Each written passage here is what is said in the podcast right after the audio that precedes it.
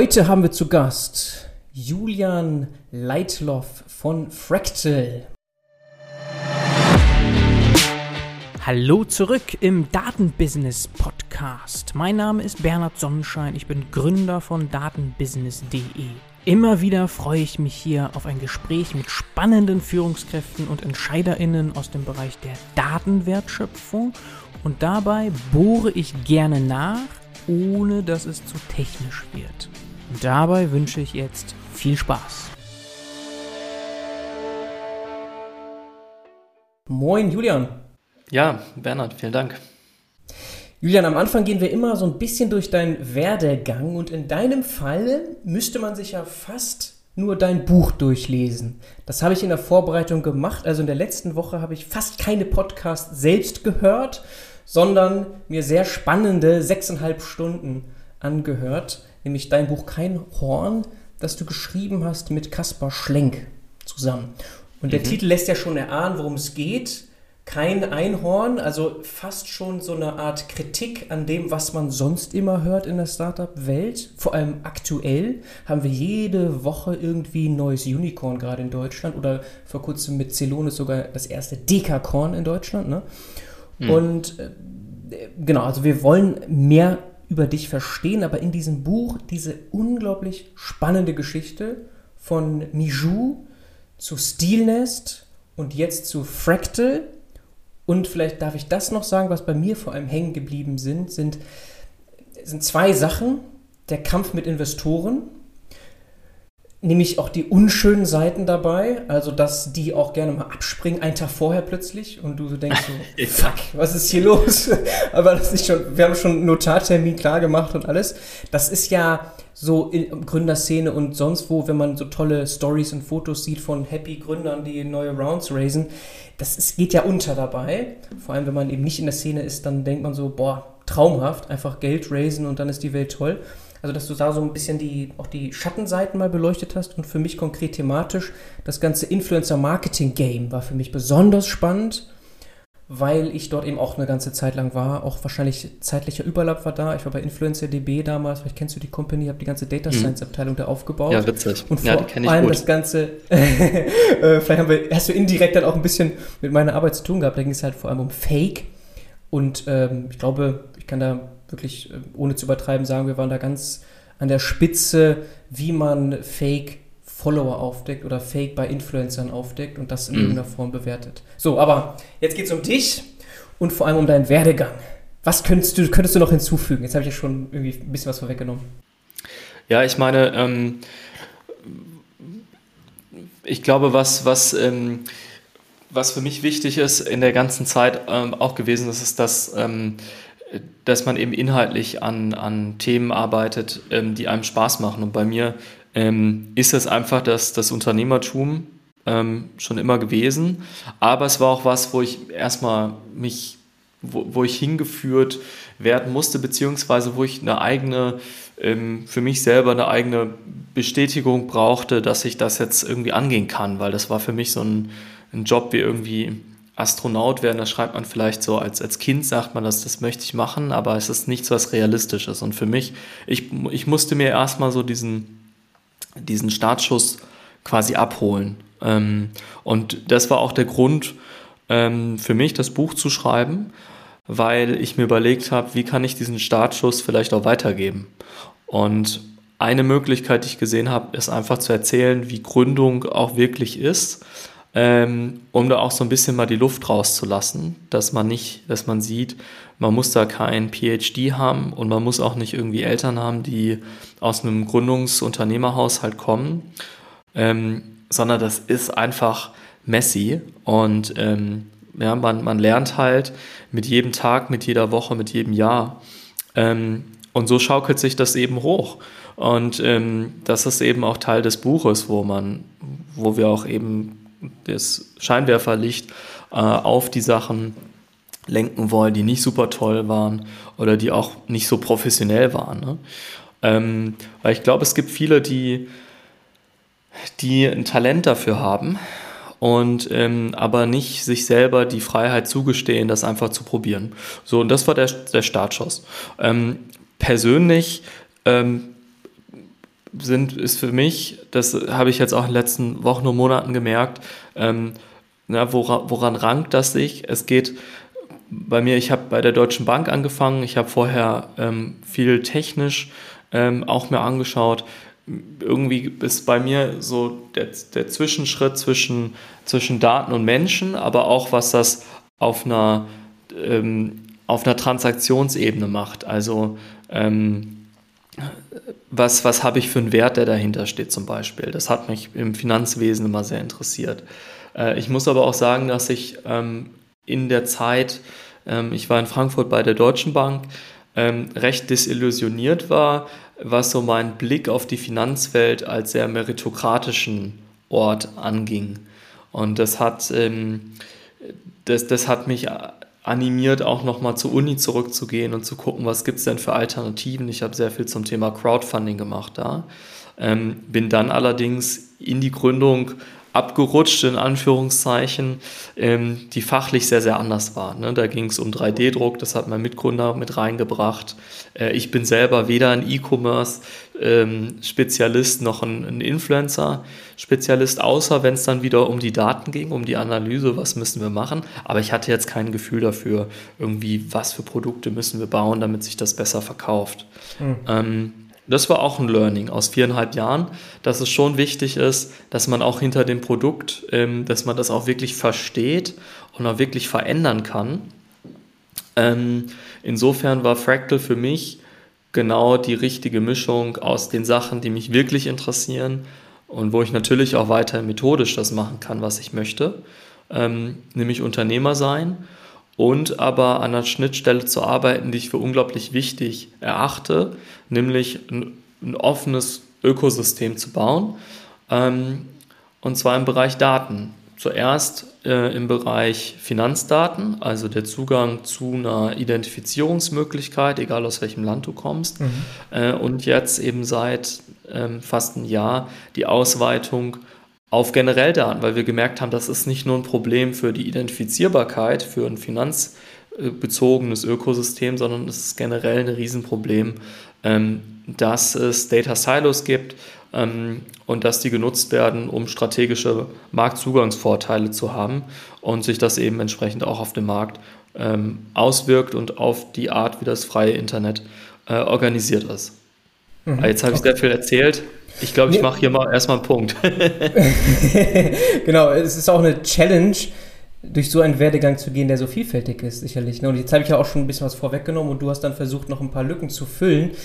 Jetzt könnte ich da so viele Nachfragen stellen. Wir wollen natürlich heute in erster Linie über Fractal sprechen, ist gar keine Frage. Aber trotzdem auch nochmal so ein paar Punkte verbinden. Also jetzt zum Beispiel dein Buch Keinhorn, was ist da die Motivation eigentlich gewesen, das zu schreiben? Also du wolltest etwas in das Ökosystem zurückgeben, nochmal etwas, was du unzureichend wiedergegeben gesehen hast. Das wolltest du einmal reinbringen, aber so ein Buch schreibt man ja nicht so ganz von allein, auch wenn du jetzt einen Mitautor hast, der da ganz viel Arbeit reingesteckt hat, sicherlich auch mit dir. Das ist ja ein Projekt, das, ja, das ist ja nicht von heute auf morgen so gemacht. Was ist da die Motivation eigentlich gewesen dabei? Also so ein Buchprojekt ist tatsächlich so ein mehrjähriges Projekt, das ja. hätte ich auch nicht gedacht, weil die allein die Veröffentlichungszyklen immer so halbjährlich sind, wo ich dann doch äh, mich sehr darüber gewundert habe.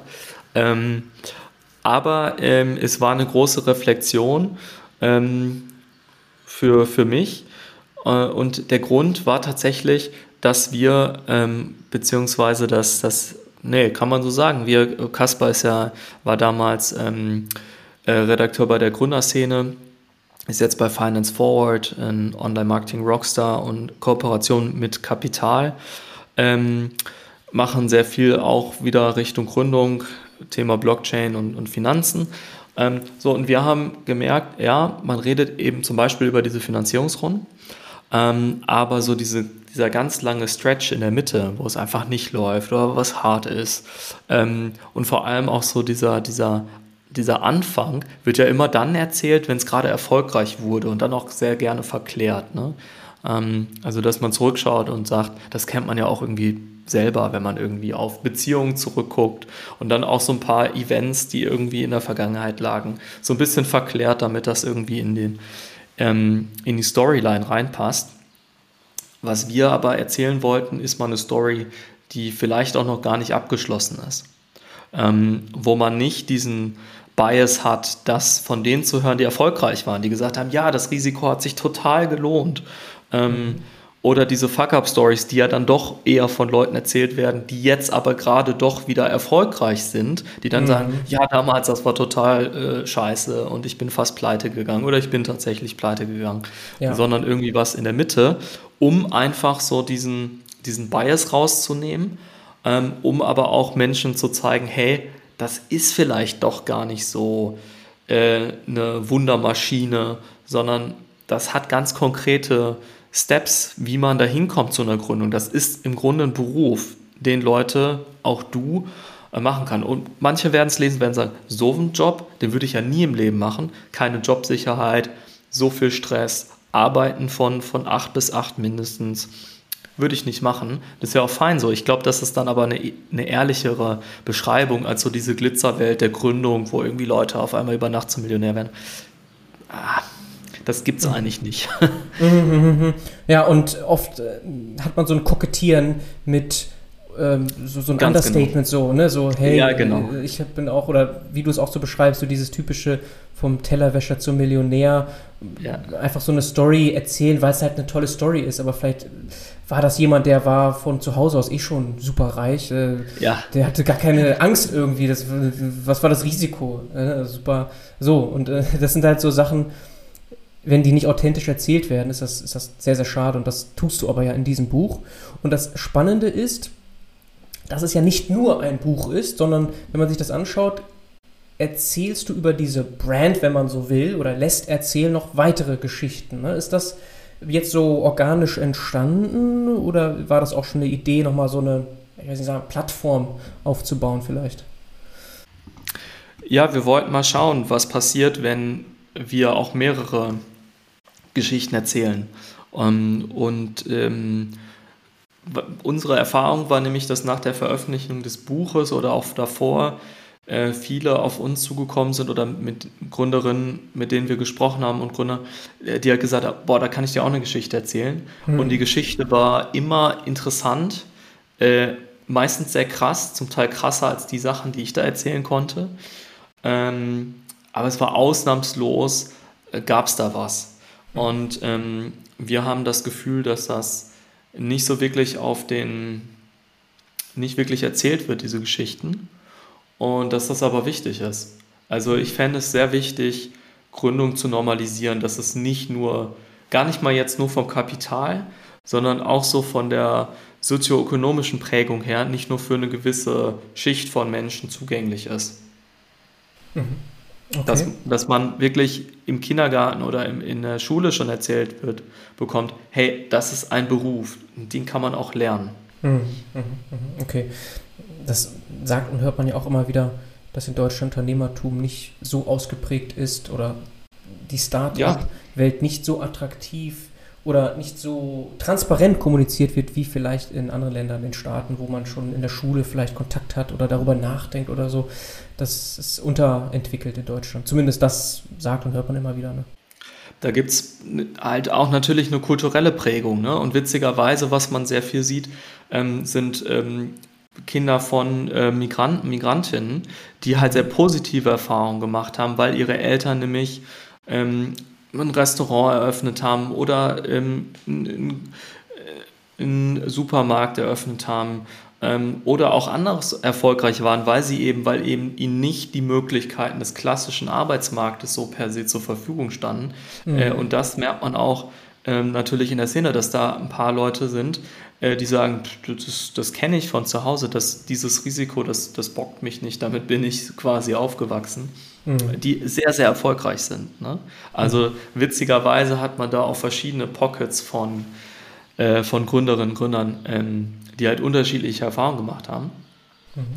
Aber in meinem, aus meinem Haushalt kommt, kann ich das nur unterstreichen. Das, das gab es einfach nicht. Also es war noch nicht mal, dass das, das jetzt negativ konnotiert war, sondern es war einfach überhaupt kein Thema, weil es auch in meinem Umfeld gar nicht diese Biografien in irgendeiner Art und Weise gab. Hm. Okay. So, wenn man sich durch Werdegänge durchgeht, dann hat man immer so eine Postrationalisierung auch. Also man äh, versucht so Muster zu erkennen und so Sinn rein zu interpretieren in bestimmte Dinge. Bei dir ist das jetzt auch nochmal spannend, weil jetzt ist Finance nicht so weit weg mit Fractal und du hast schon früh Erfahrung gesammelt bei der Deutschen Bank. Da schließt sich also so ein bisschen ein Kreis vielleicht. Aber wenn man dazwischen schaut mit Stilnest oder Mijou, die 3D-Druck, E-Commerce, das ist wieder ganz woanders.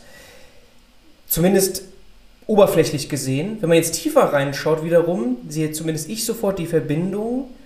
Hatte ich eben schon gesagt, dieses Influencer-Marketing-Game, das ist ja extrem datengetrieben, muss es sein. Und bei Fractal gibt es ja auch diese Ebene der Creator Economy. Wirst du ja gleich nochmal alles erklären, was Fractal macht. Aber diese Verbindung, ist das Quatsch, was ich da jetzt als postrationalisierte Verbindung sehe, oder ist das schon auch so ein, so ein Überlapp sozusagen zwischen diesen Themen, die du gemacht hast als Unternehmer? Also das Hinsteuern zu Themen, die mich interessieren, äh, ist dann in der Gründung natürlich absolut passiert. Und witzigerweise danach ähm, habe ich kurz, kurzzeitig mich an einem, an einem Thema äh, probiert, was auch Richtung Influencer-Analyse und dann Aussteuerung ähm, äh, also Paid-Aussteuerung quasi ähm, nochmal ging. Das, das hat dann äh, aus anderen Gründen nicht so gut geklappt. Aber ähm, tatsächlich ist es das, wo ich immer so hin zurückgekommen bin. Und ähm, natürlich, also ich bin Generalist, ähm, das, das sage ich auch als vollster Überzeugung, ähm, der spezialisiert werden kann. Das ist mein, das ist mein Job. Und ähm, da ist natürlich der Überbau ähm, zu verstehen, generalistisch, wie gehe ich äh, methodisch an Gründungen dran? Wie baue ich Teams zusammen? Wie schaffe ich es, dass wir alle an eine Vision glauben? Und so die Sachen sind natürlich sehr gleich. Da kannst du, das kann man vergleichen mit einem ähm, Data Analyst, äh, ob du jetzt irgendwie Abo-Modelle analysierst oder Verkaufszahlen im, im Store. Da hast du schon einfach die ähnliche Methoden, die du nutzt. Das ist bei Gründung auch irgendwo so. Mhm. Natürlich ist es aber trotzdem, weil du bist ja als Mensch auch gefragt, als Person gefragt. Nicht nur als professionelle Instanz. Ähm, für mich persönlich wichtig, sich auch mit dem Produkt zu identifizieren. Und das war eher, die erste Gründung war eher so eine, so eine Kumpelgründung, kann man, kann man schon so sagen. Also das war jetzt nicht, dass ich gesagt habe, 3D-Druck ist das, ich bin ein absoluter Manufacturing-Experte oder Enthusiast. Ähm, das war es nicht, das war mir auch klar, aber ich wollte halt gerne mit den Leuten gründen. Das haben wir dann relativ lange durchgezogen und ich habe so das Gefühl, dass das so ein bisschen die Ausnahme war und alles, was davor und danach kommt, schon eher so in dem Bereich ist, was ich so wirklich tatsächlich auch selber sehr gerne mache. Mhm. Okay, also eher so Meta-Ebene ist hier die Antwort, die Lust am Bauen, das, was Startups ausmacht, deine menschlichen Stärken, Soft Skills da einzubringen und Leute mitzunehmen, Leadership dabei. Also das sind deine Stärken offenbar, die du jetzt auch nochmal weiterentwickelt hast in den letzten Jahren natürlich. Das heißt, du bist auch ein idealer Startup-Mentor letztlich. Ne? Also du beschreibst ja auch in dem Buch, du hattest so eine, eine Chance ähm, an der Uni so, ein, so einen Job zu übernehmen, parallel zu promovieren und so. Das wäre ja sozusagen das, was du jetzt machst, aber sozusagen akademischer logischerweise und nicht so, so emotional involviert in ein Produkt, sondern dann wärst du so eine, wir haben das viele Sachen so, mehrere Hüte auf, aber ginge so in die Richtung, ne? Das könntest du jetzt de facto auch machen. Machst du vielleicht auch ja, nebenbei.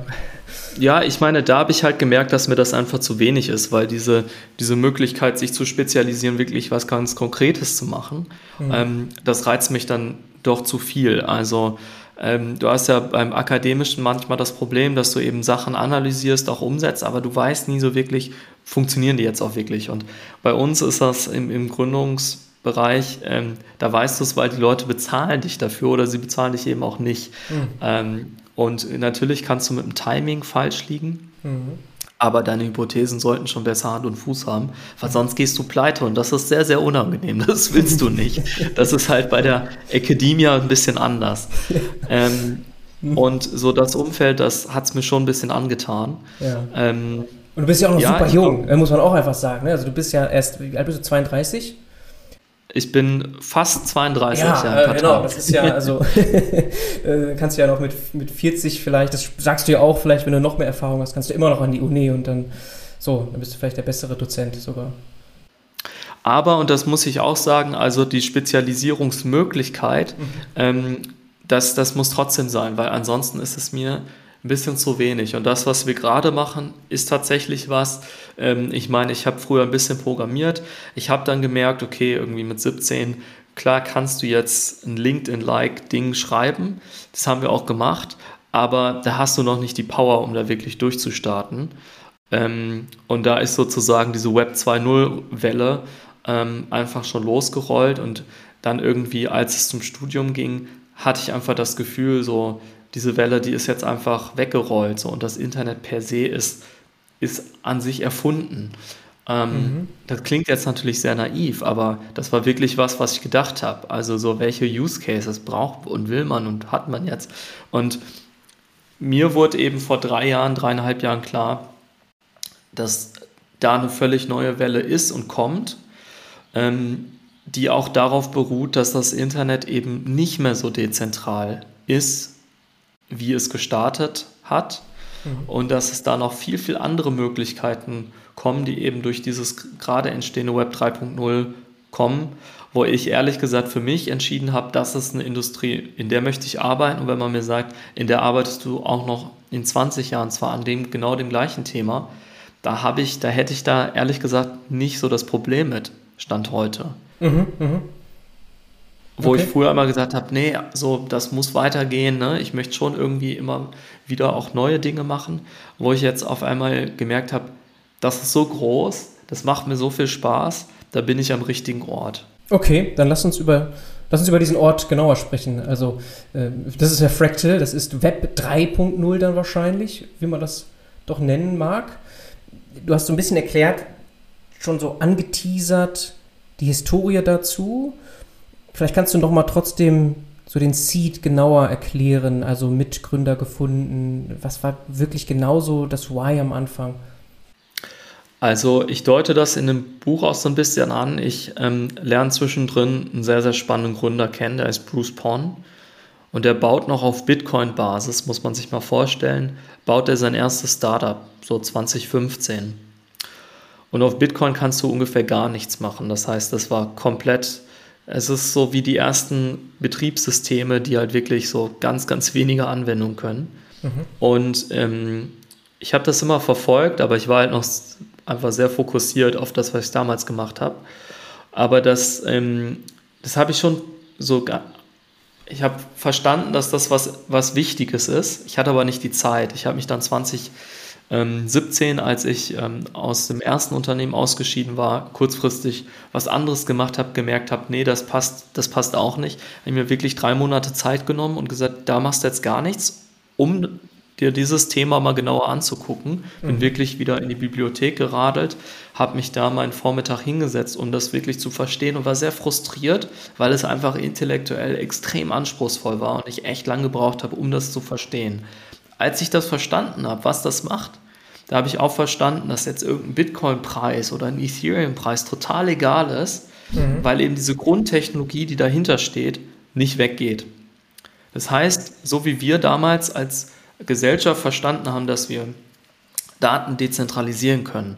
Es muss nicht alles mehr durch diesen einen, durch diese eine Zeitung gehen, damit Nachrichten rausgehen, ne? wo wir jetzt ganz ähm, offensichtlich jetzt hier sitzen und miteinander sprechen und das eine Art von Medium ist, ähm, wo wir jetzt keine Zustimmung benötigen von irgendeinem Chefredakteur, mhm. ähm, haben wir immer ein Problem im Internet gehabt und zwar, dass Zahlungen, also alles, was Wert wirklich besitzt, eben nicht dezentralisiert werden kann. Dort haben wir immer noch Banken und verschiedene Stakeholder und nicht nur eben Zahlungen, die noch zentral gemanagt werden, sondern jegliche Art von, von Wert und Entscheidungsfindung, wo wir im Internet nicht wissen, ist das ein Mensch oder ist das ein Hund?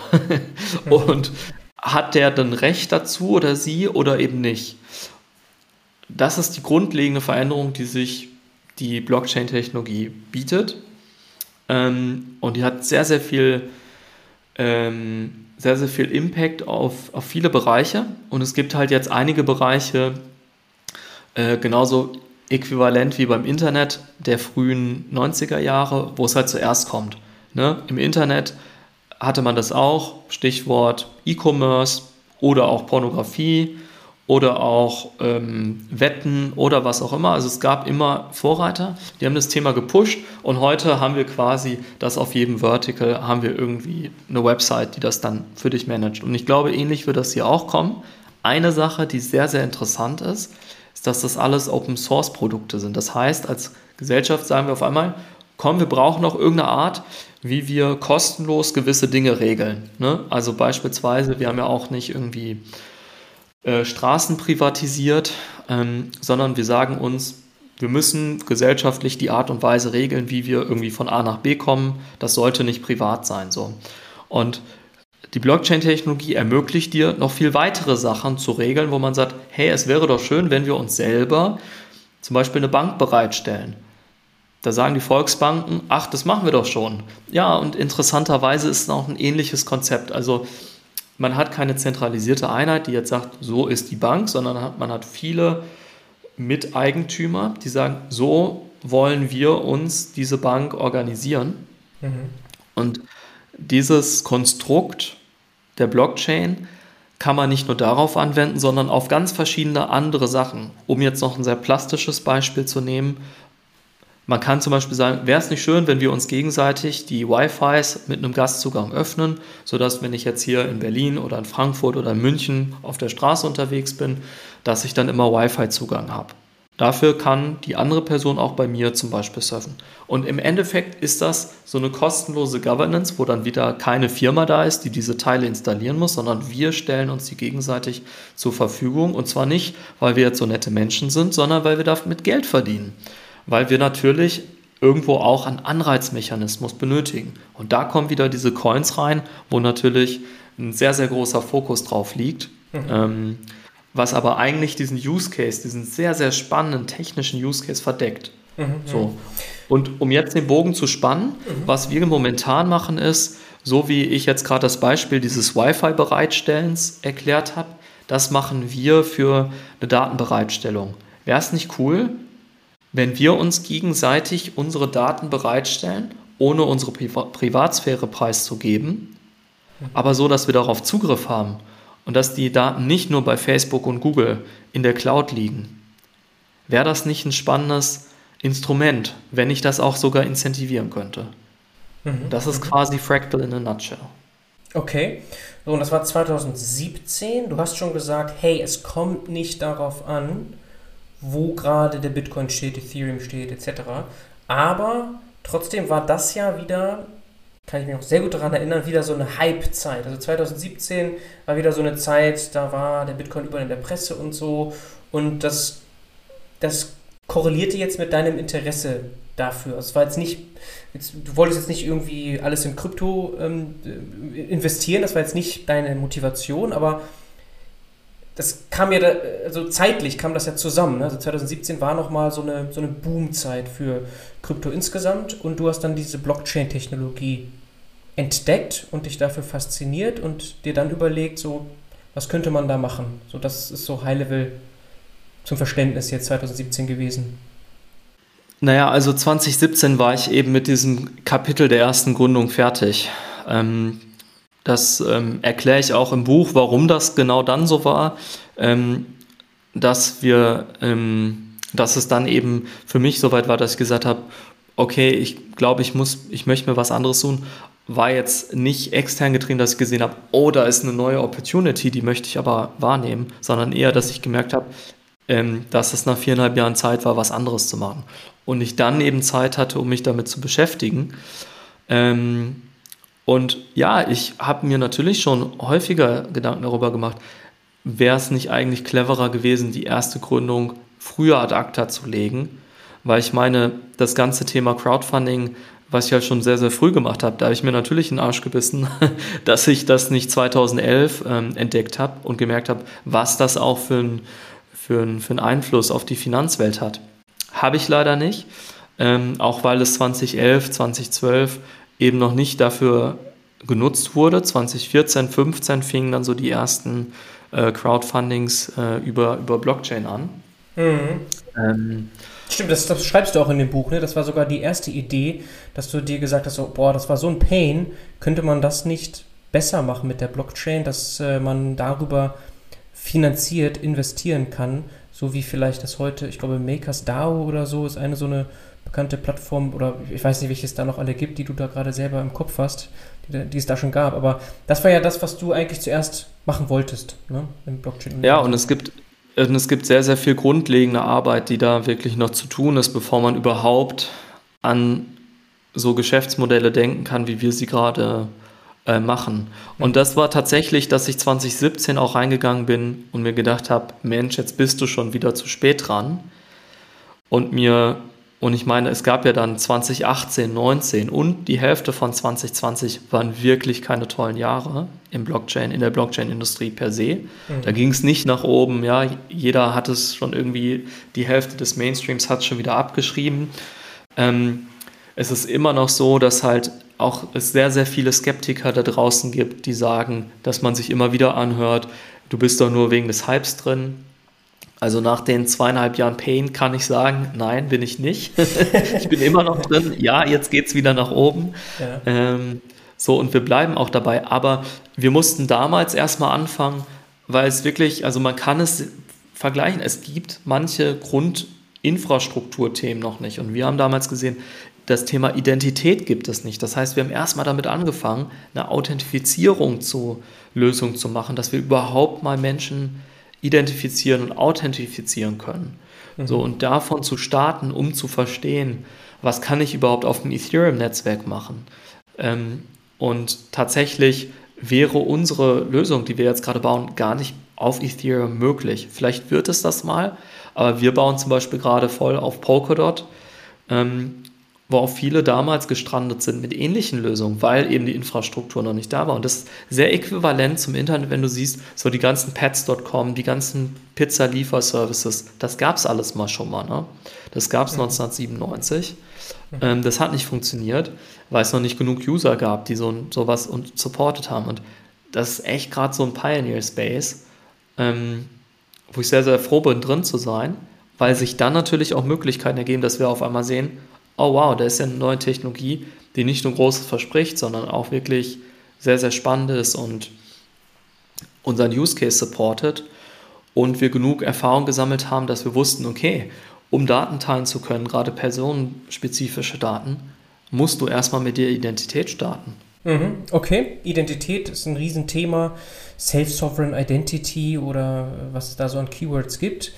Kannst du ja gleich auch nochmal erklären, ob das gerade euer Schwerpunkt ist. Aber die Interpretation, die ich eben hatte, ist ja dann vielleicht gar nicht so falsch, weil du eben ja gesagt hast, Google und, und Facebook so als, so als die Mächte im Internet, vielleicht auch, wenn wir jetzt in der Werbeindustrie sind, auch Amazon, sehr schnell kommend und schnell wachsend. Ne? Mhm. Das scheint dann eher so ein nicht mehr Duopol zu sein, sondern wie sagt man, Tripol oder so vielleicht. Ähm, und äh, du hattest damals ja auch schon mit der Werbeindustrie offensichtlich zu tun, mit Influencer-Marketing mindestens. Ähm, also gar nicht zu viel rein interpretiert, dass du das schon auch als Verbindung hast. Ne? Nee, das stimmt. Und ich meine, wir haben damals eben diese Knotenpunkte, das typische, äh, womit ein PageRank angefangen hat, also Relevanzmessung über die Nähe. Mhm. So, und wir haben gemerkt, eigentlich dürften wir das gar nicht das, was Google damals gemacht hat, weil es alles offen und frei war. Das dürfen wir alles eigentlich nicht. Haben wir dann trotzdem gemacht, um uns das mal anzugucken, äh, weil das alles proprietäre Plattformen sind. Äh, was du genau, darfst das auf Facebook. Was darf man nicht? Man darf nicht, äh, man darf nicht ähm, Social Media in der Weise analysieren? Oder was meintest du gerade? Ja, du hast zum Beispiel darfst du nicht die, ähm, die Knotenpunkte der Netzwerk, einer Netzwerkanalyse abspeichern. Das heißt, das, worauf der PageRank basiert, dass du sagst, ein, ein Backlink ist nur so viel wert, wie viel Renommee sozusagen diese ge gebacklinkte Seite hat. Mhm. Diese Analyse, die dürftest du gar nicht machen, weil dafür müsstest du die Daten crawlen. Und mhm. Crawling ist auf proprietären Plattformen nur sehr, sehr begrenzt erlaubt. Das wirst ja. du wahrscheinlich aus deinem alten Job auch noch kennen, ne? man kann in Probleme rennen, aber stimmt, ja, muss man aufpassen jedenfalls, genau. Okay, verstehe, ja. also ich wollte nur mal nachfragen, was du damit genau gemeint hast. Okay, genau, müssen wir jetzt nicht in, äh, das ist ein Rabbit Hole, glaube ich. ja, ja. Genau, okay, verstehe, so, und jetzt müssen wir aber weiter über Fractal sprechen und du hast ja Identitäten vor allem angesprochen und ich glaube, so richtig verstanden haben wir, damit meine ich jetzt mich und die Zuhörerinnen, noch nicht, was ihr genau macht, also was ihr vor allem in den letzten dreieinhalb Jahren eigentlich entwickelt habt. Also wir sind damit gestartet, dass wir ähm, eine Identifizierungs- und Authentifizierungsplattform aufgebaut haben. Das heißt ganz klassisch ähm, auf dem Web 2.0, also mit ähm, so einer Art Button Login mit Fractal, wie man das kennt, Login mit Google. Du hast ein Pop-up, ne? du gehst durch und du mhm. kannst ihn wieder nutzen. Das war so die Idee. Ähm, und natürlich immer mit Fokus äh, Blockchain-Industrie, weil die brauchte das. Äh, und wir wollten auch dahin bauen, dass wir irgendwann die Daten nicht mehr selber haben, sondern dass die jemand dezentral speichert. Mhm. Ähm, um dezentrale Daten aber verifizieren zu können, brauchst du ja irgendeine Art von System, mhm. ähm, weshalb eben Sovereign Identity notwendig und nützlich ist. Wo man ja sagen kann, ist ähnlich wie beim Pass, du rufst ja nicht bei der Bundesdruckerei an und sagst, hier, ich habe jetzt gerade den Bernhard vor mir, ähm, so könnt ihr bestätigen, dass er Deutscher ist zum Beispiel. Mhm. Sondern du hast einen Pass, das ist deine Art Credential, ähm, das ist die Signatur der, der Bundesdruckerei quasi, die halt sagt, ja, ja, das ist wirklich so. Ne? Das, was hier draufsteht, das stimmt. Ähm, und wir haben jetzt mit Blockchain-Technologie eine Möglichkeit, genau das öffentlich, unabänderbar zu speichern, dass du dich auch wirklich darauf verlassen kannst. Das heißt, wir signieren einen Hash aus den Daten, also so eine Art Abbild der Daten, ähm, dass du gucken kannst, stimmt das wirklich? So, das war der erste Schritt von dem, was wir gemacht haben. Mhm. Und ähm, vielleicht deine Nachfrage, du hast gesagt, die Blockchain-Industrie braucht das. Das sind diese KYC, Know Your Customer Ganz genau. Äh, Prozesse, die du immer am Anfang, die man genau. gerne mal so über, unter den Teppich kehren lässt, ist ja nicht so wichtig, aber in Wirklichkeit ist das ist es schon also auch ein Schlüssel in dem Ganzen, ähm, dass man eben, wie du gerade beschrieben hast, ja genau wissen möchte, hat man es hier mit XY zu tun oder nicht. Eben, ganz genau. Also es geht da nicht nur um Trust per se, was auch schon wichtig ist, sondern es geht auch um Regulierung.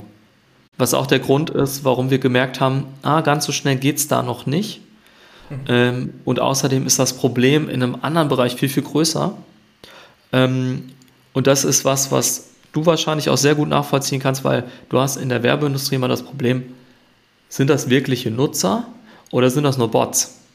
Mhm. Hat diese Influencer-Person wirklich so viele Nutzer und ist das total wertvoll? Oder ist das nur eingekaufte Followerzahlen? Ne?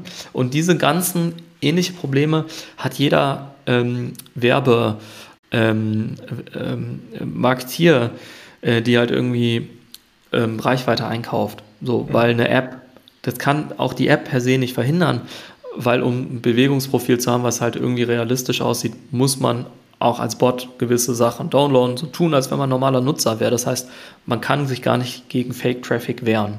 Ja. So. Ja. Wie es momentan gemacht wird, ist, man kriegt eben Cookies eingepflanzt, die sagen, ja, der war schon dort und dort und dort.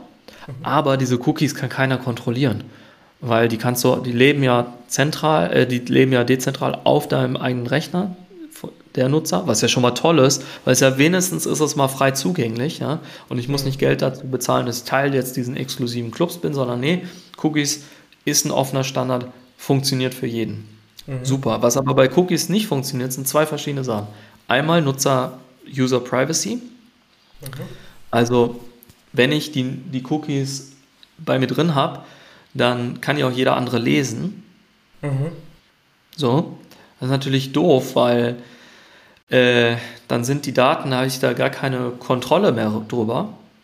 Und das zweite ist, dass die keiner verifizieren kann. Weil ich kann so ein Cookie-Profil, kann ich mir einfach kopieren auf irgendeinen virtuellen äh, Zweitrechner so, und so Fake- und, und Bot-Profile anlegen. Mhm. Jetzt kommt Google und sagt, hey, no problem, we got your bags. Wir schaffen Cookies ab. Und alle denken sich in erster Linie, ach, ist ja gut für den Nutzer. So, aber was passiert, ist, dass es auf einmal, und das hat es ja schon durch die ganzen Tracking-Pixels, ne, die du ja auch verbaut hast, weil du wolltest ja mit Google werben oder mit Facebook, hast du auf einmal eine noch krassere Zentrierung, weil diese Daten, diese Informationen landen auf einmal wieder in proprietären Systemen. Das ist ein Problem. Mhm. Was wir machen ist, diese Identität, die wir da erzeugen für Nutzer, das kann eine schwere Identität sein, weil wir die KYC haben. Das muss es aber gar nicht. Ne? Wir haben ja auch alle unterschiedliche Identitäten.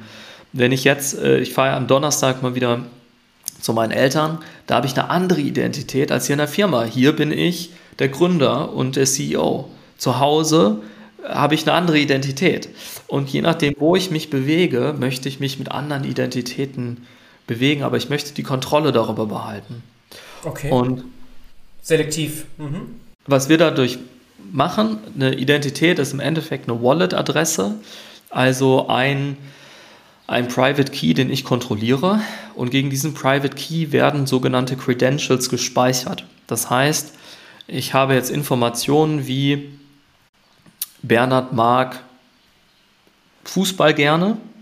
Ähm, die speichere ich nicht als Cookie in deinem Browser, sondern die speichere ich dezentral in deine Wallet, also die Information per se, aber habe eine Metainformation dazu ähm, on-chain, also auf der Blockchain, die keine Information ähm, enthält, außer dass eine Adresse, das kann jetzt zum Beispiel irgendwie kicker.de sein, sagt, diese Adresse, die Bernhard repräsentiert, das weiß aber keiner, da habe ich was gespeichert und das verifiziere ich hiermit. Das heißt, jemand, der deine Daten liest, kann damit sagen, oh, okay, das hat Kicker über Bernhard gesagt. Da wird Bernhard wohl auf der Kicker-Seite gewesen sein. Und so weiß ich, die Daten stimmen. Das ist sehr simpel und sehr mächtig. Mhm, mhm. Muss man sacken lassen, wenn man sich damit noch nicht so viel beschäftigt hat. Und ich selber bin auch da Außenseiter. Ich finde es spannend und nachvollziehbar. Vor allem dieses sehr selektive und die Kontrolle dabei, die ich dann habe als Ganz genau. User genau. im Netz. Ne? Also ich kann dann eben sagen, so selektiv, Kicker bekommt dann diese Information, aber auch nur diese. Ganz genau. Und andere wiederum haben dann, wie du das mit den anderen Identitäten hattest, als Beispiel zu Hause und, und äh, Business so, dass du dann wieder auch da wieder wählen kannst. Ja. Mhm. Und äh, also, vielleicht kannst du noch mal erklären, warum das die Cookie oder die, die Nach-Cookie-Welt ist. Was ist da das Problem? Also ja, Cookies werden jetzt abgeschafft de facto oder verlieren an Wert. Google kämpft da mit, mit äh, Federated Learning und Cohorts ja auch in diese Richtung und gibt es andere Diskussionen aktuell, wie man das Tracking auch, Apple ja ganz stark auch Privacy First. Ja. Wo, weil das ist ja eigentlich zu klein, wenn man sagt, das ist nur relevant für Blockchain. Ne? Das hast du ja auch jetzt nochmal gesagt. Ganz, am Anfang meintest du, die Blockchain-Welt braucht KYC, aber letztlich doch überall. Oder wenn ich jetzt hier irgendwo in, in, bei einer Bank klassisch dann haben die auch irgendwie so Video-Identifizierungsverfahren und also die haben, ja auch Aufwände, um die Identität festzustellen schon heute. Und generell hast du gesagt, ja, Login, überall, wo ich ein Login mache, wäre das doch eigentlich eine Anwendungsmöglichkeit, oder? Es wäre eine, aber es ist eine kleine. Und deswegen haben wir auch ganz früh damit angefangen zu sagen, dass es jetzt nicht, dem einen oder anderen wird vielleicht noch Brave oder dem Basic Attention Token was sagen, ähm, was so eines der ersten Anwendungsfälle war. Das ist ähm, ähm, Brandon Ike hat das gegründet, ähm, der recht äh, umtriebig war im Internet 1.0 und 2.0. Das ist zentralisiert, das heißt, das funktioniert nur mit dem eigenen Brave-Browser. Wir funktionieren offen. Das heißt, wir haben ja mit IO einen Partner gefunden, der ja über 250 Millionen Devices hat, die die Technologie nutzen, also in dem Fall AdBlock Plus, was besser bekannt ist als deren Flagship-Product. Ähm, mit denen partnern wir ja, weil wir wissen, die paar 500.000 Nutzer, die wir jetzt haben, was ja im Blockchain-Bereich definitiv nicht wenig ist, gerade auch für voll verifizierte Nutzer. Mhm.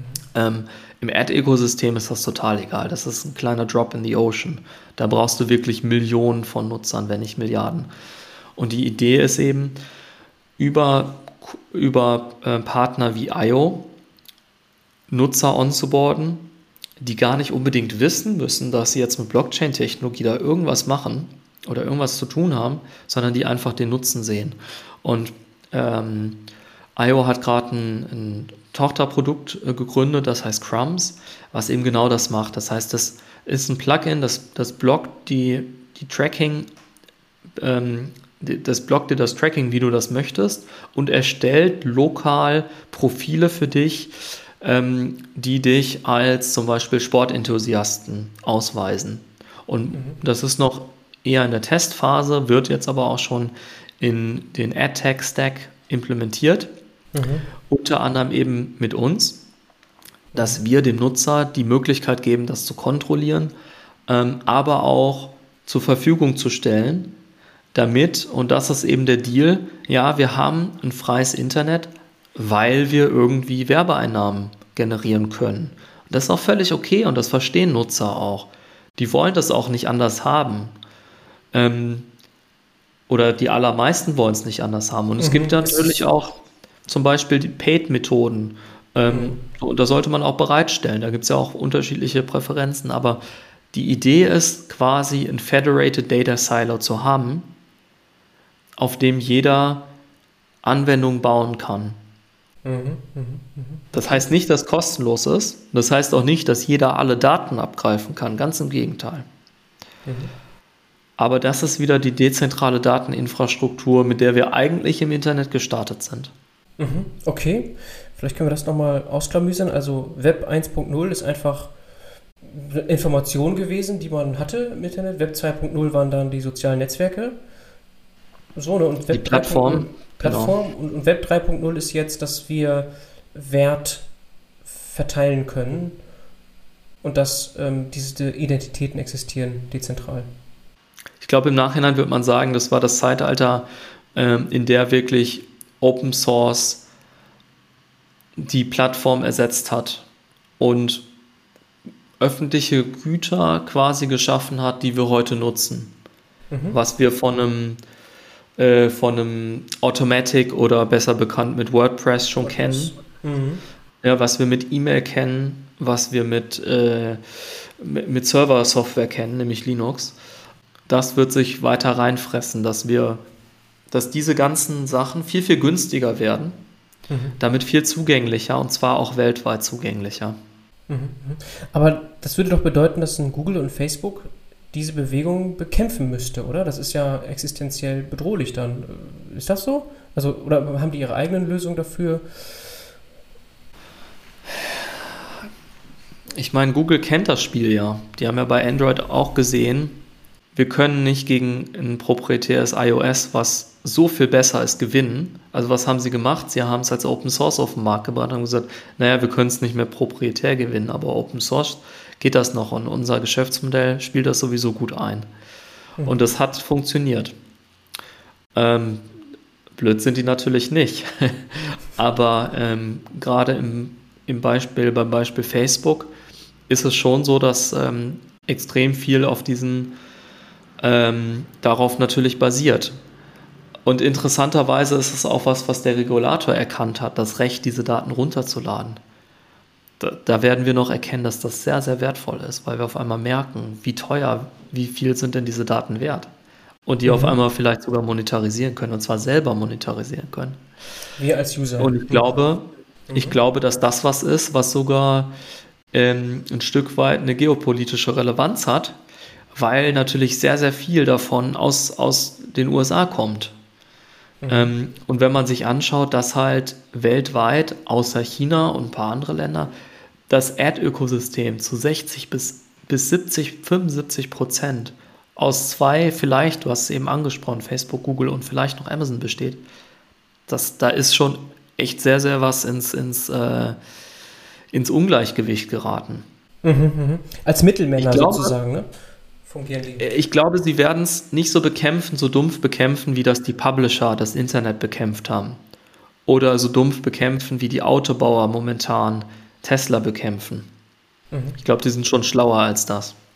Mhm. Und ich glaube auch, die haben so viel so viel Geld herausgezogen, dass sie das Legacy-Business nach und nach ihren Weg gehen lassen werden und sich eher eingliedern mhm. und dann neue Betätigungsfelder sehen, ähm, mit denen sich Geld verdienen lässt. Das hat Google und also hat Google sehr eindrucksvoll gezeigt, mhm. ähm, dass sie da alles, was nicht bei drei auf den Bäumen ist und verspricht, die nächste Tech zu werden, einkauft, um, um da eben wieder das, was Peter Thiel Monopolgewinne nennt, äh, abzugreifen. Mhm. Und da gibt es natürlich viele Sachen. Also wenn Data nicht mehr die wenn Data eine Commodity wird, weil es verfügbar ist, anders als jetzt.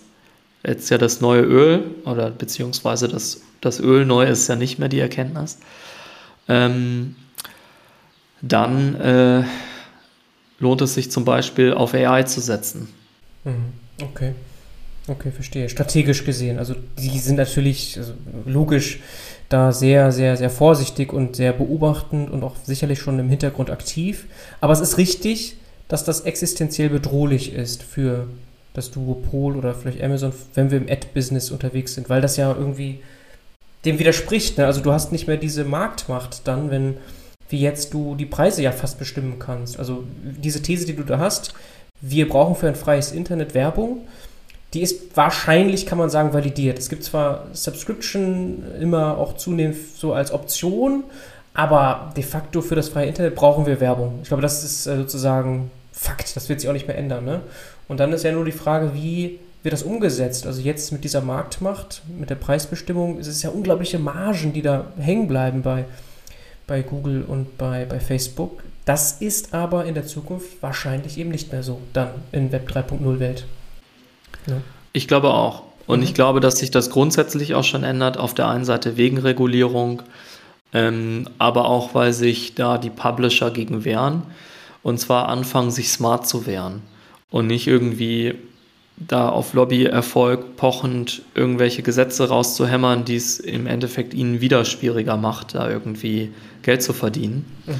Ähm, das wird natürlich noch ein bisschen was dauern. Und ich glaube natürlich, äh, auch ein Automatic verdient mit WordPress Geld, weil sie nämlich gute Services bauen. Dann ist es auch okay. Das heißt, die Grundstruktur, äh, das ist eine Commodity, aber ich glaube, natürlich wird es in Zukunft auch für ähm, tolle äh, Bot-Erkennungssoftware äh, Geld geben und ähm, ne, Services werden gebraucht werden. Aber es wird natürlich gut, wenn Google und Facebook da nur ein Provider von mehreren ist, die mhm. alle auf die gleiche Datenbasis per se zugreifen können. Mhm. Also es ist einen Wettbewerb gibt. Und ja, im Wettbewerb fallen die Margen. Das ist auch gut so. Mhm, mhm. Und Daten, genau, ist das, das Wertvollste. Und wir sehen aktuell auch so ein bisschen die Strategie, Walled Gardens aufzubauen. Also so wie äh, das Apple ja auch anscheinend macht mit aktuellen Updates. Das sieht erstmal alles ganz toll aus, aber am Ende heißt das, dass sie ja dann nur noch die Daten haben vielleicht oder dass irgendwie Google oder Facebook so ihre eigenen so Datensilos haben und sich so abgrenzen und sagen so, nö, ähm, oder auch ein Amazon sagt so, was hier passiert auf unserer Plattform, das hat Google gar nicht zu interessieren. Aber das ist halt schon, da siehst du, dass die schon so die Strategie haben, so ihre Datenschätze erstmal selber zu haben, so zu besitzen und auf gar keinen Fall irgendwie abzugeben. Das widerspricht ja auch diesem Ansatz, den du mit Fractal verfolgst. Also schon eine Kampfansage, oder? Ja, ich meine, ähm, es ist, es geht um diese unglaubliche Macht, den Markt mit dem, mit den Daten bestimmen zu können. Ja. Weil die Daten, das ist einfach was, was keiner in dem Ausmaß hat. Und das macht den Unterschied und das macht die Marktdominanz. So, das ist auch was, was die ähm, EU-Kommission erkannt hat und auch gegensteuert. Aber dafür muss es natürlich auch eine technische Grundlage geben und eine Alternative und die gibt es momentan nicht. Weil die ganzen Sachen, die sonst so gestartet sind, die sind immer sehr, sehr national, ja, oder sehr industriespezifisch und werden dann wieder von Corporates äh, äh ausgesteuert. Und ganz ehrlich, die führen doch nie irgendwo hin. Mhm. Also, ich will jetzt nicht spezifische Namen nennen, aber ähm, so gerade in dem Bereich, so, es ist das Internet lass uns bitte nicht anfangen, wieder irgendwie national das Ganze aufzudröseln, ja, weil, also, ich, ich gehe nicht hin und sage, nee, ich möchte jetzt aber auch nur auf meinem deutschen Internet surfen. Das ist nicht so, das war nie so. Das ja. hat auch noch nie jemand geschützt im Internet. Also ja. irgendwie da seine Marktmacht zu bekommen. Das, da kann StudiVZ ein Lied von singen. Ähm, Und wir müssen echt mal anfangen, größer zu denken und zu sagen, wie kriegen wir diese Daten geteilt? Ja, ich weiß, jeder denkt, sein Zugang zu den Daten, das ist das Allerheiligste. Und da muss man auch drauf eingehen und eine Governance schaffen, die es ermöglicht auch und auch incentiviert, dass Firmen sehen, oh, da habe ich einen Vorteil davon, wenn ich diese Daten teile. Mhm. Aber wir müssen damit anfangen, ansonsten wird der Kuchen nicht größer werden, den wir im Online-Marketing-Bereich zu verteilen haben. Mhm. In dem, sage ich mal, freien Internet. Markt. Mal freien Markt, ja. Und ist das das Protokoll, das Fractal-Protokoll, letztlich diese fehlende Infrastruktur? Baut ihr daran? Es gibt ja einige, die daran bauen. Unter anderem auch ein Tim Berners-Lee, also der Erfinder des WWWs. Ähm, der nicht Blockchain-Technologie dafür nutzt, aber auch genau das als Problem sieht und sagt, wir brauchen da neue, wir brauchen da was Neues. Und welches, welche Standard sich da im Endeffekt durchsetzt, ähm, das wird sich in den nächsten Jahren entscheiden. Aber dass da sich ein Standard durchsetzen wird, äh, das sehe ich als, als ziemlich sicher. Aber meinst du, das ist ein Winner-Takes-it-all-Markt? Also, dass es wirklich nur einen Standard dann gibt? Oder können die vielleicht miteinander kommunizieren? Das ist noch nicht so ganz klar, ehrlich gesagt. Also ähm, ich glaube nicht, dass es den Datensharing-Markt gibt. Dafür ist das Problem auch viel zu groß. Also Maschinendaten, personenbezogene Daten. Brauchst du Consent für diese Daten oder ist es eher ein Analysemodell? Ne? Wir gehen ja nicht hin und sagen, ähm, wir stellen jetzt irgendwie ein Analysemodell für medizinische Fachdaten bereits, sondern wir sagen, wir bauen ein Protokoll, was es ermöglicht, Nutzern auch den Consent zu geben, mhm. ähm, aber dann auch immer, immer wieder individuell diesen Backlink zum Nutzer, den muss er geben. Den muss es aber in vielen Daten-Sharing-Settings überhaupt nicht geben und bei Temperaturdaten und Maschinendaten sowieso nicht. Mhm. Deswegen ist das ganze Thema kein Winner-Takes-it-all-Markt per se. Also zum Beispiel das Ocean-Protokoll kommt auch aus Berlin. Ähm, sehr, sehr, sehr spannender Ansatz, mögen wir sehr gerne. Äh, wir sehen uns überhaupt nicht als Konkurrenz, auch wenn Daten teilen und eine Governance dafür finden bei uns jeweils ein Teil des Kerns ist. Ähm, ob es jetzt einen gibt für das Datenteilen im Internet oder ob die miteinander sprechen, das kann ich nicht so genau sagen. Ähm, ich glaube, sinnvoller wäre es, wenn wir ein paar haben, Protokolle, die miteinander kommunizieren. Mhm die auch individuelle Stärken haben. Aber gefühlt werden es nicht mehr als drei sein. Ganz sicher. Nicht mehr als drei sein, okay. Das ist ja ein krasses Risiko, als Startup jetzt dann dort anzugreifen. Also zumindest, ja. wenn man jetzt das als einziges Produkt oder als Vision hat, diesen Standard zu bauen. Das ist jetzt bei euch aktuell ganz groß, aber es können ja noch Pivots passieren und, ne, also das ist jetzt ja nicht so das einzige was, was du als Vision hast, oder? Dieses, diesen Standard zu etablieren. Der Standard ist schon unser Hauptfokus und das, was wir versuchen werden zu schaffen. Das heißt ein VC-Case wieder, oder? Also ihr müsst ja dann, also selbst wenn es nicht ein Winner-Takes-it-all-Markt ist, aber es drei Standards am Ende gibt, dann müsst ihr ja offenbar sehr schnell sehr groß werden. Ähm, wir müssen die Möglichkeit haben, uns durchzusetzen, absolut. Und das wird auch irgendwo, auch am Geld irgendwo liegen. Mhm. Ich glaube, es gibt halt, da gibt es ein paar Sachen, die unterschiedlich sind. Also erstmal, ich weiß, ICOs und IDOs und wie sie nicht alle heißen, sind sehr verschrien. Ich halte sie aber für eine unglaublich große Innovation, weil sie uns ermöglichen, als Gesellschaft ein Open-Source-Produkt was, was es nicht darauf anlegt, Umsätze zu erzielen, zu finanzieren. Das heißt, als Gesellschaft finanzieren wir uns diese Sachen, die aus vorher hochmargigen Services Commodities machen, die sehr günstig werden, was wir ja wollen, ähm, finanzieren wir diese Teile vor. Das ist kein VC-Case per se.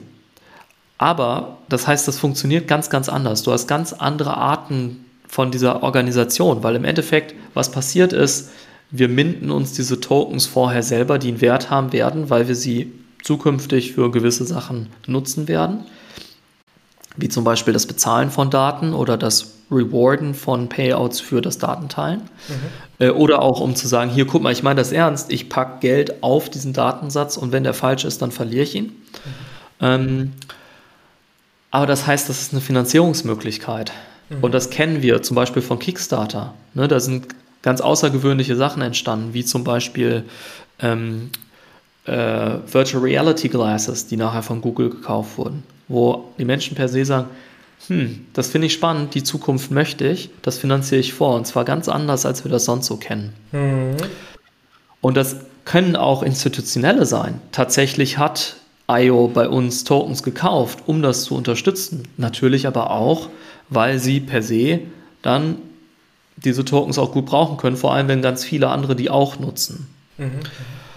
Ähm, aber wir sind nicht so wie jetzt zum Beispiel die ganzen Roller-Startups, ne, wo ich einfach unglaublich viel Geld reinpumpen muss, damit der Markt funktioniert. Standards entstehen ein bisschen anders und sind auch nicht unbedingt nur vom Geld abhängig. Und manchmal muss man auch echt lange warten, weil die Technologie noch gar nicht reif ist dafür oder der Markt noch nicht. Mhm. Das heißt, das ist ein bisschen, ein bisschen differenzierter als jetzt so ein typisches, ich muss es ausrollen und executen Modell. Mhm ich glaube schon, dass es auch einen Use Case gibt für uns, falls wir nicht der, der Winner eines Winner-Takes-it-all-Marktes werden. Zum Beispiel lassen sich da sehr schön darüber ähm, dezentrale Identifikationsfeststellungen machen, was für Fintechs gerade sehr spannend ist. Mhm. Aber ich glaube schon, dass wir einen relativ guten Shot haben, weil wir mit IO einem der Pioniere und größten AdTech dabei haben, die einer der wenigen sind, die Google wirklich die Stirn bietet und sagt, nee, mhm. wir machen das anders. Und mhm. zwar ganz gehörig. Mhm. Mit, mit Tim Schumacher an der Spitze, ne? Also aus, aus Köln heraus. Äh, Tim ist, ähm, hat sehr früh investiert, ja. Sehr früh ist, glaube ich, sehr genau. präsent auch. Ist, ist Aber Till, äh, genau. genau. ja, der ist sehr, sehr präsent. Und mhm. auch zu Recht. Ne? Mhm, mhm. Ähm, ich glaube, Till leitet das gerade und dann haben die noch einige auch im, in der Organisation, die echt sehr, sehr angenehm sind und sehr, sehr weit, wo man auch echt viel von lernen kann. Und das ist auch im Übrigen das Interessante, weil dadurch, dass wir nicht Umsätze schreiben wollen oder möchten oder müssen, sind wir echt sehr stark auf diese Kooperation getrimmt mhm. und getrimmt, eben eine Allianz dazu bauen und zu verstehen, was brauchen denn unsere Partner. Das mhm. heißt, ich muss mich da nicht dazwischen setzen und sagen, von deinem Umsatz möchte ich aber noch bitte so viel dann abhaben nachher. Mhm. Sondern ich kann wirklich darauf optimieren, dass ich den Wert der Transaktion hoch treibe mhm. für alle Stakeholder. Ja, du sprichst ja auch deswegen von Partnern und nicht von Kunden, wohingegen ihr schon im B2B-Umfeld dann seid. Also offensichtlich können dann ja. andere Companies euren Service nutzen, diese Identitäten, dieses, diese Infrastruktur nutzen. Also es ist ein B2B-Business, also in dem Feld schon, aber du redest von Partnern, nicht von Kunden. Aktuell. Ja, die können auch unsere Kunden werden. Wir bauen natürlich auch Infrastruktur, die wirklich Software ist äh, im Web 2.0 mhm. dafür. Also zum Beispiel die KYC-Komponente. Wenn die sagen, hey, dann kann ich mit meinem Adblock äh, Plus zum Beispiel irgendwann mal surfen und habe dann eben nicht nur das Protokoll drin, sondern auch eine Identifizierungskomponente. Könnte ja spannend sein, aber muss es nicht unbedingt. Ne? Mhm, okay. Du hattest eben ja, also ICO, IDO ähm, angesprochen. ihr habt ja selber einen gemacht. Das ist ist jetzt klar geworden auch nochmal, jetzt, aber wir haben das jetzt gar nicht so eingeleitet. Das ist ein sehr spannendes Thema und ja auch 2017 in diesem Hype besonders groß gewesen und vielleicht deswegen so ein bisschen in Verruf geraten, weil natürlich in so einer Phase auch viel Scam passiert ist, muss man einfach sagen. Das heißt aber ja nicht, dass das nicht sinnvoll ist, sondern es gibt ja wahnsinnig viele auch sehr erfolgreiche solche Initial Coin Offerings. Was ich so spannend dabei finde, wenn man sich die Volumen anschaut, dann ist so eine, so ein 2 Millionen Runde ist sehr klein eigentlich für ein ICO, was aber in der normalen Startup-Welt wiederum schon eine stolze, ja, ich weiß nicht, ob es schon fast Series A ist, aber jedenfalls ist schon, ist schon was.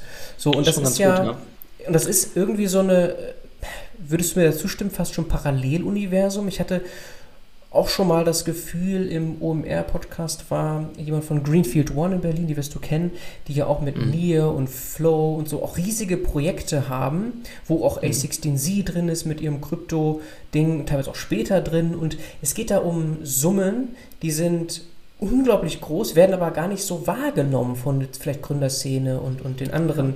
Also das ist so, und du bist ja jetzt prädestiniert, du bist ja in beiden Welten drin. Du warst in der und bist immer noch in der klassischen Startup-Welt und jetzt in der Krypto-Welt und hast selber ein IDO gemacht. Äh, ist das so? Sind das Parallelwelten? Ja, das sind unglaubliche Parallelwelten. Äh, die wenigsten ähm, Berliner oder auch deutschen VCs haben Schimmer, was da abgeht. Also die können wirklich Fintech, sich Fintech-Investoren nennen. Die haben keine Ahnung, äh, was Uniswap ist, ne? dass Uniswap ja. größer ist als, als äh, Coinbase. Coinbase sagt ihnen dann zum Glück wieder was, weil die haben gelesen, dass äh, die gerade einen Börsengang gemacht haben und das halt sehr, sehr erfolgreich ist. Mhm. Ähm, wo ich mir zum Teil an den Kopf fasse und sage, das ist schon eigentlich aktive Arbeitsverweigerung ähm, wenn man diesen, wenn man das im Finanzbereich nicht versteht. Ja, so. ja, ja. Finde ich auch so krass. Finde ich so krass. Also du, du hast halt deine Ausnahmen ähm, und das sind die üblichen Verdächtigen, ähm, die auch wirklich wieder jetzt gute äh, Fonds aufgelegt haben. Mhm. Ähm, und das ist wirklich nur eine Handvoll. Ähm, aber du hast recht, ja. Und unter anderem liegt das daran, weil die Szene nämlich nicht die VCs braucht. Mhm, okay. Weil die sich eine eigene Art und Weise ähm, geschaffen haben aus der Not heraus. War ja bei Ethereum selbst schon so, ähm, dass sie gesagt haben, wir kriegen das nicht finanziert. Ähm, wir machen jetzt ein ICO. So. Mhm. Und die sich aus der Szene heraus das, das äh, finanziert haben. Eine Sache kommt natürlich auch noch dazu und deswegen die Höhen. Und zwar der Finanzmarkt, das ist so ein Ding, da denkt man immer, das ist sofort international, ist es aber gar nicht. Also vor fünf, sechs Jahren, da waren eigentlich die ganzen Startup-Finanzierungen immer nur lokal und deswegen relativ klein. So, du hast im Blockchain-Bereich, da hast du ein Smart Contract und wenn du coden kannst, dann kannst du dir lesen, du weißt, was der macht. Du kannst dir sicher sein. Und das ist so eine Art Lingua Franca im Rechtsbereich, dass du dadurch einen internationalen Finanzmarkt bekommst und Leute, Investoren aus Japan, USA, Deutschland und zwar ohne die zu kennen. Mhm. Mhm. Beziehungsweise du kennst sie, weil du sie dann identifizieren musst, aber so hast du sie nicht aktiv eingeworben, wie jetzt bei VCs. Ja. Das heißt, man schafft sich quasi diese Finanzierung an der Stelle irgendwo selber. Und natürlich wird da auch viel mit, mit nicht nachhaltigen Finanzierungszahlen jongliert. Also ja, wenn ich jetzt Ethereum auf dem Level einwerbe, dann kann es eine 10 Millionen Euro Runde sein, aber dann crasht der Preis um die Hälfte und dann ist nur noch eine 5 Millionen Euro Finanzierung. Mhm. Da ist natürlich auch nochmal ein gewisser Unterschied. Aber viele Journalisten, Journalistinnen und Investoren, also im ganzen Bereich ist es nicht unbedingt verstanden. Und das ja, also überhaupt nicht, null. Also man liest, das ist ja, also das ist ja so total, wenn man sich das mal anschaut, hier jetzt zum Beispiel auf icodrops.com, was gerade so an ICOs, das sind also, das ist ja, äh, hier sind Human Protocol 100 Millionen. Okay? Oder, äh, also ganz viele, die ja so unglaubliche Runden da raisen, das ist ja, davon liest man ja nicht eigentlich. Wenn man nicht in der Szene ist, bekommt man das ja überhaupt nicht mit.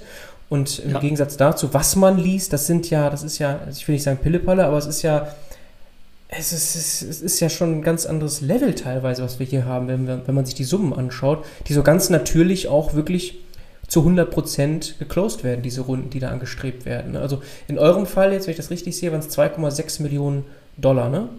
Für den, für den IDO. Genau. genau. Ein für, bisschen mehr, aber in, in dem Rahmen, ja. In dem Rahmen, ne? genau. Für was steht D eigentlich dabei? Also ICO, Initial Coin Offering und IDO? Ähm, äh, DEX, also ein DEX, Decentralized, Exchange Offering. Das heißt, du hast nicht mehr eine zentrale Stelle, wo du jetzt irgendwie hingehst, Geld überweist, sondern es ist ein Smart Contract, wie mhm. so eine Maschine. Du schmeißt was ein, du bekommst die neuen Tokens wieder zurück, mhm. ähm, dass du vorher genau weißt, was passiert. Okay, und dann gibt es diese Tokens. Der Wert dieser Tokens hat sich äh, in eurem Falle nach IDO ver, verdoppelt, mehr als verdoppelt. Direkt danach äh, anscheinend, also von dem initial war ein FCL 0,1 Dollar und ist dann jetzt äh, gestiegen auf 0,23. In der Zwischenzeit war er aber auch schon mal deutlich, deutlich höher. Ist das, ähm, also das mal zu verstehen, jetzt wenn man damit gar nichts zu tun hat, warum braucht man diesen Token und ist das für euch jetzt ein Problem, dass zum Beispiel der Token um, wenn ich hier reinschaue, gedroppt ist von kürzlich 1,25 Dollar auf jetzt 0,25 Dollar. Wie gesagt, immer noch mehr als doppelt so viel wie zum Zeitpunkt des IDOs, aber halt doch erheblich gedroppt in den letzten Wochen. Also ähm, im Endeffekt ähm, spiegelt es den Wert wieder für die Nutzung des, der zukünftigen Plattform. Also die erwartbare Frage, wenn man das jetzt mit einem Gutschein vergleicht. Ähm, ich habe ein Nutzungsrecht, das spiegelt der Token wieder, dieser Plattform. Mhm. Ähm, so wie viel bin ich bereit für diese Nutzung zu zahlen? Jetzt zum Beispiel ein Amazon-Gutschein, wo du weißt, Amazon ist noch nicht live, das kommt aber bald und dann hast du 100 Euro, da würdest du dann sagen, ja, dann zahle ich jetzt 80 Euro dafür oder so. Ähm, das ist bei uns natürlich ein bisschen weniger definiert, weil wir jetzt nicht sagen können, ein Token heißt, du kriegst ein, eine Information. ähm, das heißt, das ist ein bisschen intangibel. Ähm, und da wird sich natürlich viel daran orientiert. Also wir haben natürlich keinen Einfluss darauf, wer jetzt diesen Token kauft und aus welchem Grund. Wir persönlich verkaufen ihn eben nur an Leute, wo wir wissen, die haben dann Interesse daran, ähm, auch wirklich das Produkt ähm, zu nutzen oder dass das Produkt existiert. Also zum Beispiel an Leute wie IO. Mhm. Ähm, aber viele kaufen und verkaufen das natürlich auch, weil sie sehen, oh, der Markt ist gefallen, aber der Fractal Token noch nicht. Da ist doch, ne, da springe ich doch jetzt mal auf. Ähm, oder andersrum, der Markt ist gestiegen, äh, aber der Fractal Token nicht, da kaufe ich jetzt mal ganz viel. Äh, und das halt in den letzten Monaten passiert, ne, dass wir sehr, sehr gut gestartet sind. Dann, ähm, und das ist halt Ne, damit muss man umgehen. Das ist halt der Kryptomarkt an der Stelle. Da, das hat sehr, sehr viele Vorteile, hat auch einige Nachteile. Nachteil ist, ähm, dass es halt recht spekulativ ist. Und wir dann einen Tweet von Elon Musk sehen, mhm. äh, China äh, bannt Bitcoin und auf einmal hat das einen Einfluss auf uns. Das ist, ist das leider wie ja. Ist das schlimm für euch? Ist das schlimm für dich? Also bist du jetzt irgendwie, hast du Teil, des, Teil deines Vermögens irgendwie in FCL und dann äh, ist es irgendwie, äh, tut das richtig weh, wenn das dann droppt von, von 1 Dollar auf jetzt irgendwie, also wenn es jetzt viertelt oder fünftelt oder ist, oder für die, so ein Verständnis, was macht das mit euch als Startup eigentlich? Also wir haben natürlich viel, viel mehr Stakeholder, an die wir kommunizieren müssen. Das heißt aber, wir haben jetzt nicht nur VCs, an die wir jetzt irgendwie alles kommunizieren und ansonsten gar nichts nach draußen, mhm. sondern dass unsere Haupt-Stakeholder-Basis jetzt gerade da draußen ist und, sehr, und wir sehr, sehr offen äh, kommunizieren müssen. Was machen wir gerade? Mhm. Das hält uns accountable. Und da müssen wir natürlich schauen, dass wir mittel- und langfristig das Ganze äh, fokussieren und uns nicht durch kurzfristige Rückschläge, vor allem wenn wir nichts selber dafür zu können, mhm. ähm, uns da, ähm, na, da zu sehr darauf fokussieren. Mhm. Also hier hat keiner eine schlechte Nacht, wenn auch der Fractal Token mal okay.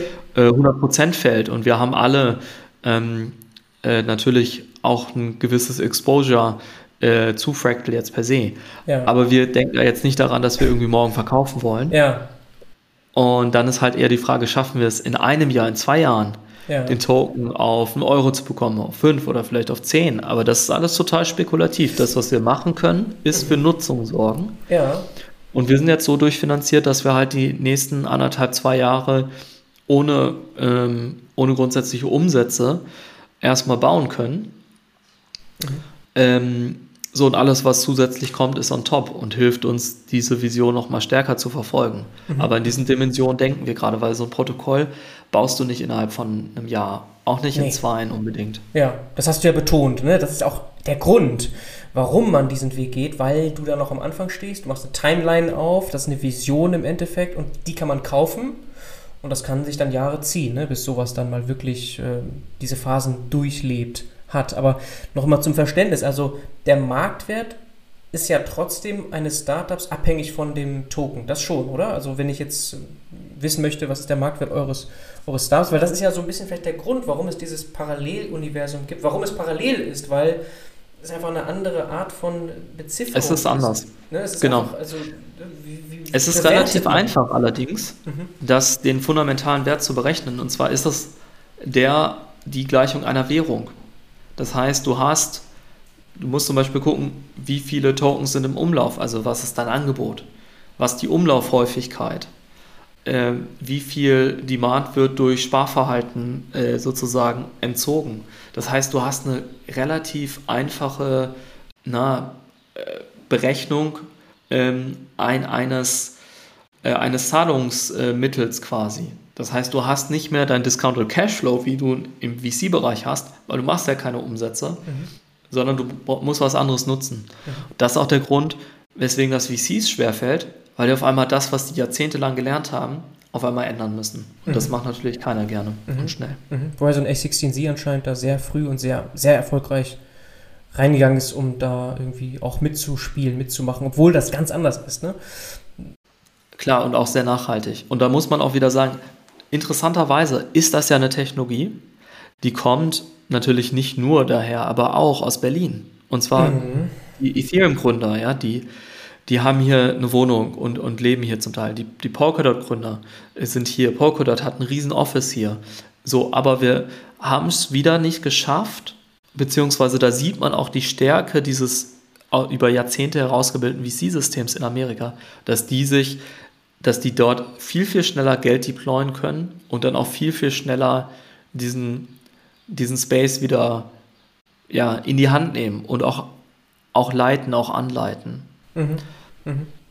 Aber wenn jetzt ein VC bei euch anklopft, dann kriegt der mehr Equity für sein Geld als vor, vor 30 Tagen. Das schon oder nein? Hat nichts damit zu tun mit dem Tokenpreis.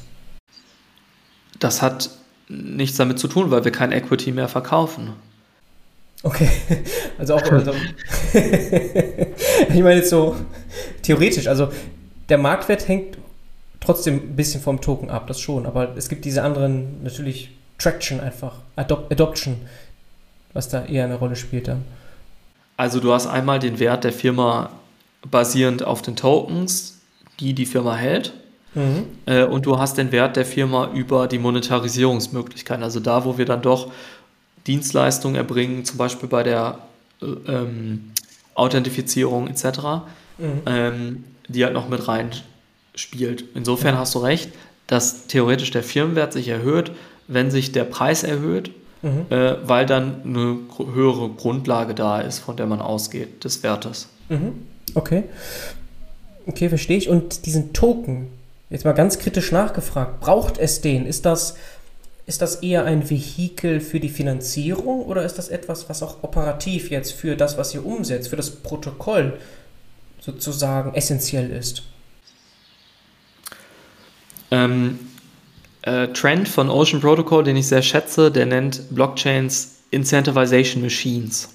Mhm. Und das, das trifft es sehr, sehr gut. Es ist natürlich aus verschiedenen Blickwinkeln hast du verschiedene Punkte, die du, die du siehst und schätzt.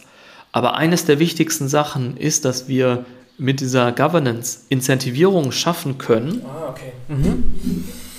Und durch diese Incentivierung erst Governance funktioniert. Mhm. Du brauchst zum Beispiel im Staat brauchst du eine bestrafende Komponente, weil son ansonsten könnte jeder alles machen. Mhm. Und dann haben wir ein Tragedy of the Commons, dass der öffentliche Bereich abfällt, unattraktiv wird, Leute nicht, das nicht mehr nutzen. Mhm. Ne, du hast eine Weide, auf der jeder seine Kuh weiden lassen kann und keiner ist dafür verantwortlich.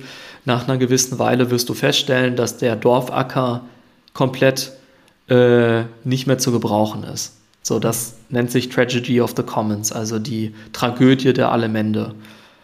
Und im Endeffekt haben wir jetzt Tools, um das zu umgehen. Das hat der Staat per se schon so oder so, ne, dass zum Beispiel es da einen Aufseher gibt, der dann guckt, dass die Leute das wieder aufforsten oder beziehungsweise wieder bepflanzen. Und wir aber im Internet sowas nie hatten. Die Tokens sind im Endeffekt ein Belohnungs- und Bestrafungssystem. Also wenn deine Daten schlecht sind, dann kriegst du Daten, äh, kriegst du Tokens abgenommen. Wenn du aber wertvolle Daten bereitstellst, dann wirst du auch belohnt. Weil es kommt raus, dass Leute doch nicht nur die Sachen aus intrinsischem Interesse und Nutzen machen, sondern auch, weil sie bezahlt werden, weil sie natürlich auch ihre Miete zahlen müssen. Und das nicht nur machen können, weil es ihnen Spaß macht, sondern sie dafür auch belohnt werden müssen. Und dafür braucht man Tokens. Mhm. Okay, verstehe. Als Incentivierungsmechanismus. Und das Beispiel Ocean hat das ja auch mit ihrem eigenen Token. Und ist der Mitgründer nicht bei euch auch Berater? Der ist irgendwie mit involviert mhm, bei euch, ne? genau. habe ich gesehen auf eurer Seite. Und ähm, was ich mir noch angeschaut hatte, vielleicht noch irgendwie eine gewisse Ähnlichkeit dazu in dem ganzen NFT-Hype hatte ich mich gefragt, hey, das ist doch alles am Ende, sind das Daten, ob das jetzt irgendwie Kunst ist oder Musik oder egal was. Und wäre es nicht total spannend, wenn man Daten tokenisieren könnte und dadurch ich als User auch dann mitverdiene, wenn Daten wieder weiterverkauft, verwendet werden und so weiter. Und da gibt es ja anscheinend dieses Oasis-Protokoll, Startup mit dem Rose-Token. Hast du dir die mal angeschaut auch? Ist das auch irgendwie verwandt mit, mit etwas, was ihr anstrebt? Die kenne ich nur vom Hören sagen. Ich muss okay. äh, gestehen, ich habe mir das nicht weiter angeschaut. Okay.